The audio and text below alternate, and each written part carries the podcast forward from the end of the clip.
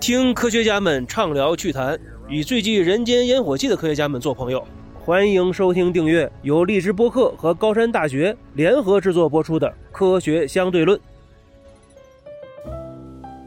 各位《科学相对论》的听众朋友们，大家好！我们这一期呢，请到了北京天文馆的副馆长、北京古观象台的台长齐瑞老师。我们齐天大圣的齐啊，瑞丽的瑞，也是我们一位在天文学上非常有名的一位科学家。那么接下来，我让我们的齐老师先自己介绍一下。威廉们好啊，我是很忐忑啊，第一次参加咱们这个科学相对论的访谈节目。我虽然是做过一些年的，我们说叫天文科普，而且是在这个北京天文馆哈从事这些工作，但是我还是比较忐忑哈，不知道我下面这个对话的内容以及我们的听众能不能够听懂，或者说接受啊，或者是这个是不是喜欢，我都是有点儿没有底儿。我不知道您是不是能给我点鼓励啊？啊，没问题，这个鼓励是信心满满的，您不用担心。我觉得咱们今天的话题啊，其实我最感兴趣就是这个古天文学，嗯，啊，因为您看您的 title 一个是北京古天文台的台长，之前咱们科学相对论也聊过天文学的话题，是请的这个张川南教授，他呢是咱们中科院高能物理研究所的研究员，他是学习现代天文学的一个非常有名的一个专家。那么古天文学，我觉得首先来讲，您得先给我们听众朋友来个科普，这个古天文学到底是什么意思？它讲的是哪方面的事情？这个古天文学呢，实际上是针对咱们中国古代的天文学内容，它其实涵盖的时间跨度还是很长的，从有文字记载，甚至没有文字记载、有传说的年代开始，跟这个天文星象有关系，都实际上都是他研究的内容。当然，更多的还是有文字记载以后的，包括这个正史上边的天文卷这样的内容，还包括一些很多的历史上面的这些个经典的著作上头跟天文有关的内容。那么这是文献方面，再有一个呢，中国天文史还研究一些考古的文物的跟天文相关的内容。嗯天文考古学，这也是跟这个相关的。当然，这个衍生下去，跟今天实际上有关系的内容也很多。嗯比方说，我们说这个大家平时日常生活中遇到的古代的文学作品呐、嗯诗歌呀、里边呢，就会经常遇到一些跟古代的天文有关的，比方说星星啊、什么名字啊、什么天象啊这样的事情。再有一个就是一些天文学家，历史上著名的天文人物和他们发生的那些个故事。嗯这些故事可能都影响到了我们历史上的中华文明的历史的进程，因为你知道，这个天文在中国古代它的地位是很特殊的，嗯它离这个国家的政权的中心是很近的。在这个帝王时代，那可能这个天文是直接为帝王统治服务的，所以那时候天文家的可能一席话，就可能会影响一个朝代、一个国家的命运。这个其实也是很多人现在可能不太好理解的一个事情哈。我们可能会把这个当做一个好玩的东西来理解，但是实际上在古代可能对它是很严肃的，是是是很当真的。以我的理解，就是说，以前的古代的中国的天文学家，他实际上更是一种皇家的一个官职，或者是对吧？对他并不是说我们呃现在意义上的一种科学家，或者是民间的一个爱好者，更多的是有很强的一个政治性目的。对对，像我们现在应该说做这方面科研工作的人呢，更多我们研究的内容是我们在正史中记载的，嗯或者是大家都认可的一些经典著作中记载的天象的记录啊，嗯过去的那些经典的发生的故事也好，或者说事情也好啊，嗯应该说是大家公认比较真实的事情。我想呢，这个话说来比较大了，我想稍微聚焦一点。比方说，咱们说中国的传统星官或者叫星象吧，或者叫星座。那么我们的这个特点呢，就和西方呢还真有不太一样的。我们的星官啊，你看那些名字呀，它不是什么神呐、什么什么半人半神，不是这样的。我们的都是地上的人或者物嗯的名称。比方说，我们说皇帝有没有啊？天上也有天上的皇帝是吧？那么地上的这个天上皇帝啥？玉皇大帝吗？叫帝，就叫叫帝帝星，帝星哦，哎，叫帝。比方说，还有他身边那些个朝臣嗯啊，那都有名字，哦三公、九卿，就相当于古代那个统治政权那一套，他都在天上有。另外呢，跟我们老百姓也很有关系。我们平时生活中的很多事或者物，在天上都有它的星官。你这这其实是典型的，我觉得是中国的传统文化的一个思考，就是天人合一，天地是合一的嘛。不像在西方的这个神话或者话语体系里，其实天地是分开的，天上都是神，都是奥林匹斯诸神，对，然后你人反正怎么也不可能变成神，但是这个中国的这个感觉好像人好像通过修炼啊什么的，最后也能成为 位列仙班。对所谓一人得道鸡犬升天嘛，是吧？这意思 你说的太好了。实际上，我们这个刚才您谈到，我觉得有一个概念，稍微的要通过我的这些年的学习呢，我可能稍微的想表达一下我的思想，就是中国古代的天文啊，它的官方体系和民间体系，我认为似乎是两码事儿。就是我们平时老百姓可能听到的，更多的是在民间的一些说法，在正统的，尤其是在帝王身边工作的这些御用的天文学家来说，可能是另外一套体系。那电影里经常讲的那什么钦天监什么的，是不是他们的那么钦天监这个名称呢，是清朝时代的皇家天文学家、OK？天文学家工作的地方。钦天监就是皇家天文台了，嗯其实就是我们北京古观象台。，OK，哎，它就是钦天监。嗯这儿的这个一把手叫监正，所以这是一个直接为皇家统治服务的。那么在封建时代呢，那就是为天子服务，所以它是有一定的传承。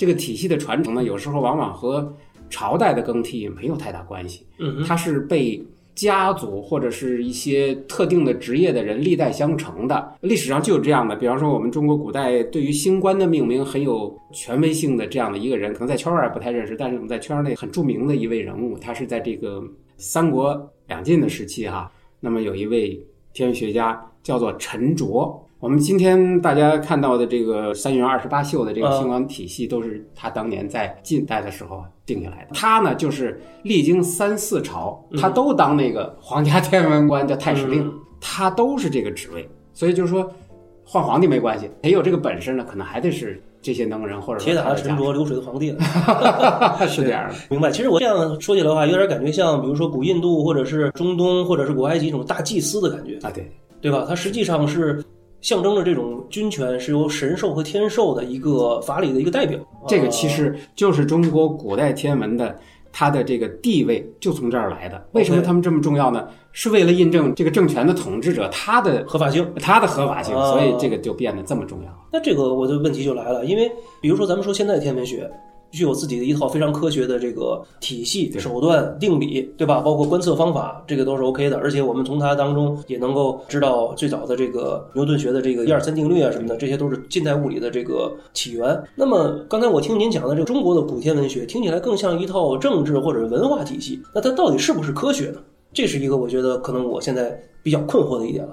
那么当然这个里头呢，关于什么是科学，肯定是我想啊，现在可能还没有定论吧。就我所知，没有一个大家全都公认的一个定义，是吧？嗯就从大家能共识的角度来看呢，科学这个词以及它所涵盖的这个意义呢，大多数的业内的人认为还是要承认它是来自于西方的这样一个概念啊，嗯嗯一个方法论的范畴。至于它是实证呢、是正伪的，或者说是有实用主义的，就是这个呢，我觉得可以争论。但是我也同意，就是科学它的来源应该是从西方来的。那么嗯我们本土的这些个传统的，我们暂且叫它学问吧，是不是可以纳入他们这套语境或者话语体系呢？这个确实是有待于我们来考察，需不需要论证都不一定。也许我们可能永远纳入不了那个话语体系，但是不要紧。我想呢。我们如果认为科学就是一套完整的、能够自圆其说的这样的一个知识体系，如果推到这一步来看的话，那我觉得我们的这个中国古代天文可以称为科学的内容之一了。我觉得也是，因为从我的观点来看，我也觉得，因为科学也是在成长，科学也是在不断的打破自己的边界，一直在向外，对吧？它不可能是一个非常狭隘的、不包容的一个体系，一定是富有这种勃勃生机在成长的。呃不，我觉得这个地方我稍微要打断一下您的说法，因为我听见一些大 V 们哈，他们发表这样的言论，而且好像是一个比较主流的声音哈，我不知道是不是主流的哈，嗯，我只是复述一下，他们认为那个科学呀、有两个特点，一个叫女神范儿，女神范儿就是高冷，哦，就是你看不懂没关系，都不影响我的这个，你可以向我求助，但我不一定非要搭理你。嗯哼女神范儿。再一个就是封闭性，就是科学要讨论的问题的范畴和科学的圈子是很小的，嗯哼，是封闭的，恰恰不是开放的。科学并不体现包容，包容不是科学的内涵之一，甚至恰恰是它的反面。科学就是封闭的，这才能体现科学的本质。是吧？真的，哎，这是我第一次听到这个理论，但是一直在做科普，包括我们科学相对论这个节目的初衷，实际上我们是要想打破这个圈子，让大家更多的人参与到科学当中，把科学当为一种生活方式。我觉得这个不矛盾。那么，因为它虽然是女神范儿，我们可以追求它，这不影响它的性质。那么，但是如果我们说科学是一个开放的、包容的系统呢，这个恐怕是我也认同，可能不太合适。哎，对，你要说到这个，其实我觉得我们另外一位好朋友就是鲁白教授，著名的生物学家，他其实举过一个非常好的一个例子。他说这个科学这个事儿有点像足球，就是职业足球联赛，那肯定就是那些职业的球员，就像科学家一样，他们是搞真正的去研究的。但是我们即使不上场踢球，我们也有可以作为球迷的这种资格。我们在买张票，在这个现场去摇旗呐喊，或者在家里深夜收看这个电视转播，然后对这些足球明星如数家珍，这个实际上是可以的。科学爱好者，对科学爱好者，那也就是说，从这个角度来讲的话，它实际上这个范围可能是很大的，是很包容的。对但是说如果是真正是搞绝对科研的，那可能是一个很窄一个领域了。对，这个是个小众群体。是个小众。另外，他们这个还比较注重理论的传承嗯啊。比方说哈，他们说这个写科学论文呢，嗯，它其实比我们的八股文章还要八股文章。啊真的，它是有一套自己的体系的。这个呢，我们作为中国传统文化长大的人，往往接受不了这一点。但是你想在现在学术顶尖以西方为主的这个杂志上发表，你还真的就按这种八股来。嗯是什么呢？第一段是说你这个领域啊，在现今，在过去都发展到了什么阶段？就是说你要生长的这个芽儿，嗯你下边的大树是什么样的，你得说清楚。OK，然后接下来是你的发明，对吧？你的东西在中间，最后是什么呢？最后是很重要的一段儿，就是说啊，你要指出我在这个科学的大树上，现在在哪一层哪一节发的哪个芽儿。嗯如果有后边的人要沿着我这条路继续发展，有哪些方向？你还存在什么不足？这是一个科学论文所必要的态度。这从另外一个方向告诉我们，科学它的体系是有传承的，不是说你在这个大树之外另起一个枝是不行的，你必须长在这个大树上，这才能被认可。OK，那如果顺着这种思路来看的话，我们古天文学，我们也是有自己的基础的，有根儿的，对吧？然后我们现在到了哪一步？那么未来发展呢？古天文学未来的发展，它的方向是要和现代天文学系融合吗？还是说我们还是有自己很强的另外一个方向呢？这是我们探讨的另外一个话题啊。嗯我认为呢，首先我们不排除从广义上讲，中国古代天文呢，还是我们大家大多数人认同的属于广义的科学范畴。呃但是呢，我们不得不否认，它更多的体现呢，可能还是在文化。如果说哲学的话，也有一部分。那么可能是在这些方面，嗯从未来的角度讲，能给我们更多营养的地方。我们要指望从中国古代的天文学中探讨出古人说过啊，除了黑洞之外，大概还有白洞，还有什么？嗯这个不太现实。那我们可能更多的两回事儿哎，是两回事儿，嗯更多的是从另外一个方面。嗯，但是我记得上次张善南教授也跟我提过，就是说，其实很多古代的天文学的一些研究啊，包括我们一些推算啊，最后实际上都是在中国的古文献当中记载当中找到了，比如说是彗星啊，或者是太阳黑子啊，其他的这个各种各样的一个天文现象。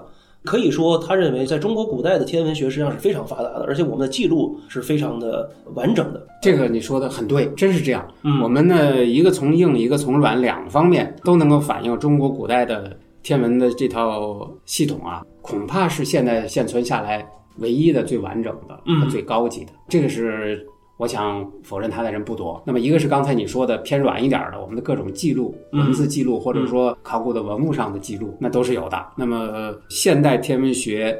在研究，呃，尤其是中世纪以前的那些个记录，因为在西方很难找到那时候的记录的文字了。很多这个西方的天文学家在研究那个时候，都在中国古代的，不管是正史还是重要的经典著作中找到了天象的发生的依据。我记得有一本很著名的这个学术著作啊，也是上千页的，是这个我们中国古代天文的泰斗啊，习泽宗院士曾经写的《中国恒星方面的古代超新星记录》，关于这方面哎，一本这么厚的书，哦，他就把这个所有的史书是有的上的。星星会突然发亮，哎，就像爆炸嘛，哦，超新星爆炸，嗯他就研究了这些东西，那么在史书中找出来，然后和现代天文学能对应得上的对应上，嗯没对应上的就放在这儿，被后代的这几十年来更多的天文学家从这里找到了当初的依据，现在在天上有什么东西？为什么是这样呢？就是因为刚才我们谈到的，嗯这个中西方它不一样，它对嗯天文的态度不一样。西方人对于这个天文学在早期哈、在我们说近代科学出现以前，那么天文学呢，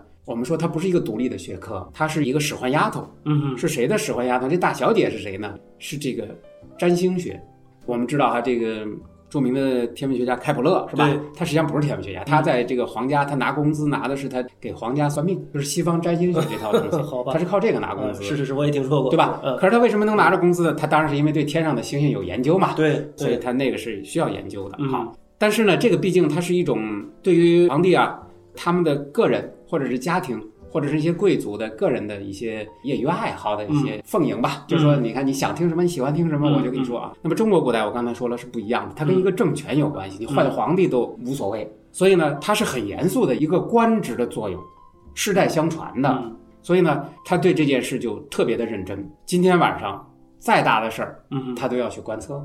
至于说观测一个这个东西，因为他觉得那事儿是我的事儿，对，呃，这是我们家族或者说我这个职位这几千年来我就是传承下来的，我别的事不干，就是要干这个事儿的、嗯啊！我生下来就是要干这个，一种使命吧，代代相传的使命。嗯他把这个当做他生命的一部分，所以天上发生的任何事情，他但凡能看见的，他都会如实的把它记录下来。当然，不排除他们会造假一些，嗯呃这是我们揣测古人哈。嗯嗯，为了迎合某种目的啊，对对，就是说为了迎合某些目的，这也是有很多论文来考证的。，OK，说我们写的有一些东西历史上根本就没发生过，啊，嗯啊这也有。嗯但是呢，我们不可否认，大多数的这些个人还是很尽职尽责的。嗯，他看到的，除非他可能阴天没看到，这你不能怪他。他看到大多数，他还是如实记录下来，这可是他的工作了。所以呢，在历史上我们传承这么几千年的这个文字下来，我们国家却成为全世界在天象记录方面独此一家。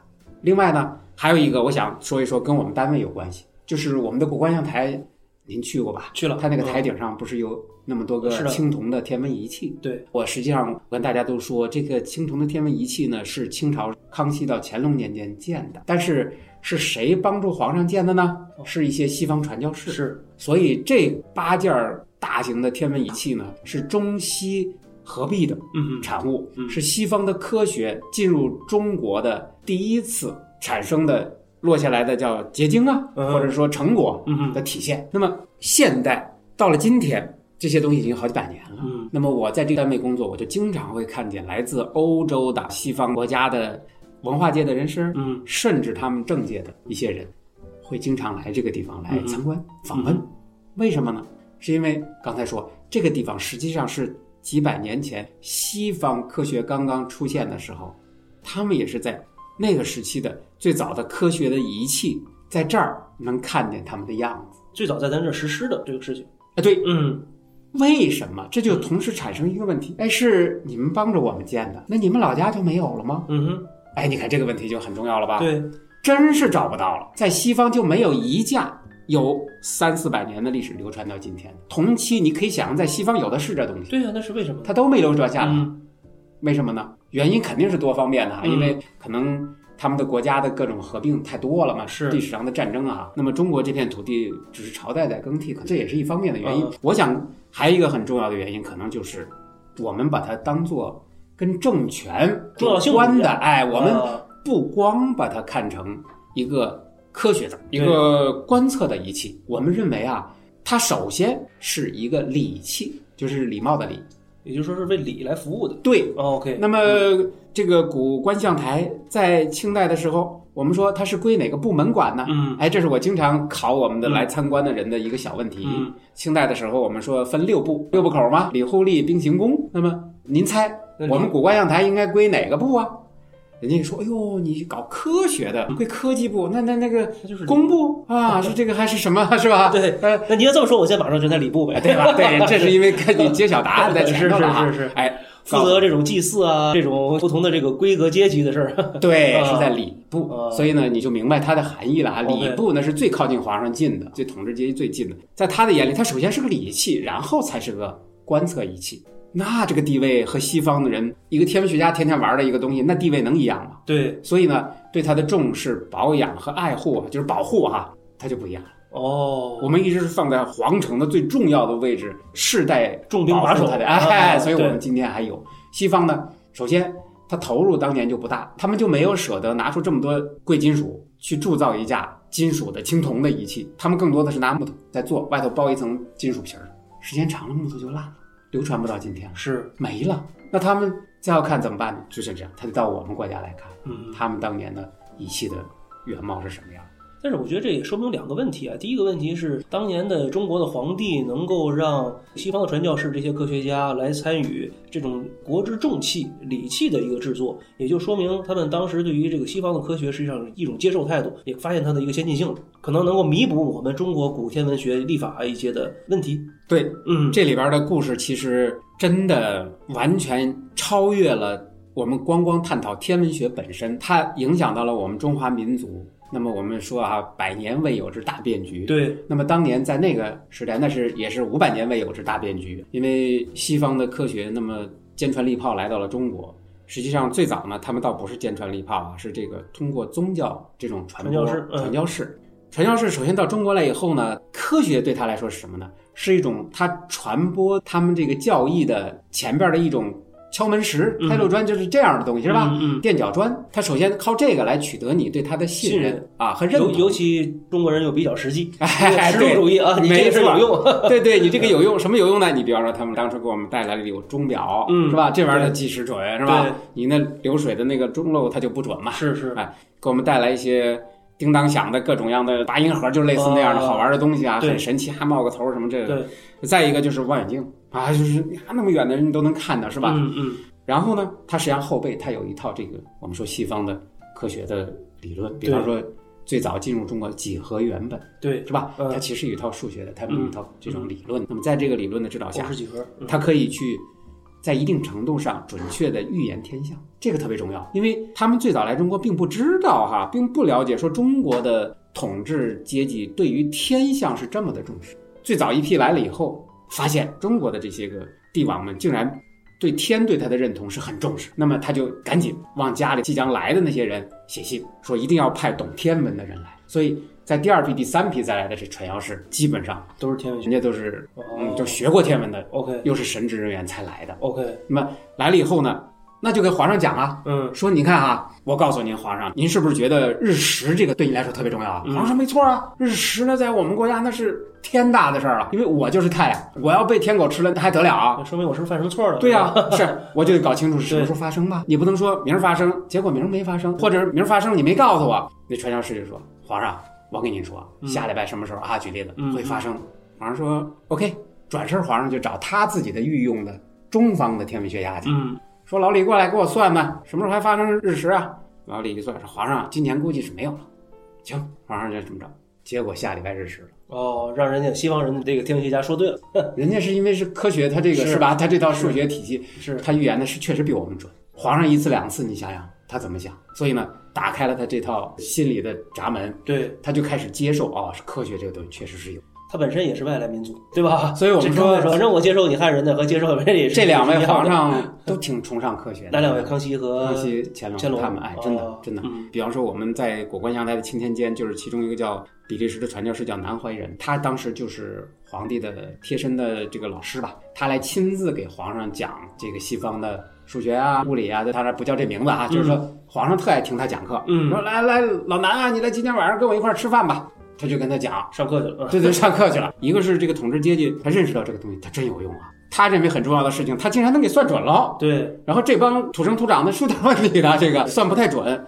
于是呢，我们就开始来接受他背后的那套东西。他就会跟你讲，皇上啊，你看这个天上是有有神的，这些各种石啊都是神推动了这些星球的运动，是吧？对，他这样慢慢的，他就在传递这种思想。当然，统治阶级信不信那是另外一回事儿。是的，是的，但是呢，无论怎样，科学敲开了中国的大门，是吧？靠这些，靠的什么敲门砖呢？天文学，天文学。明白了。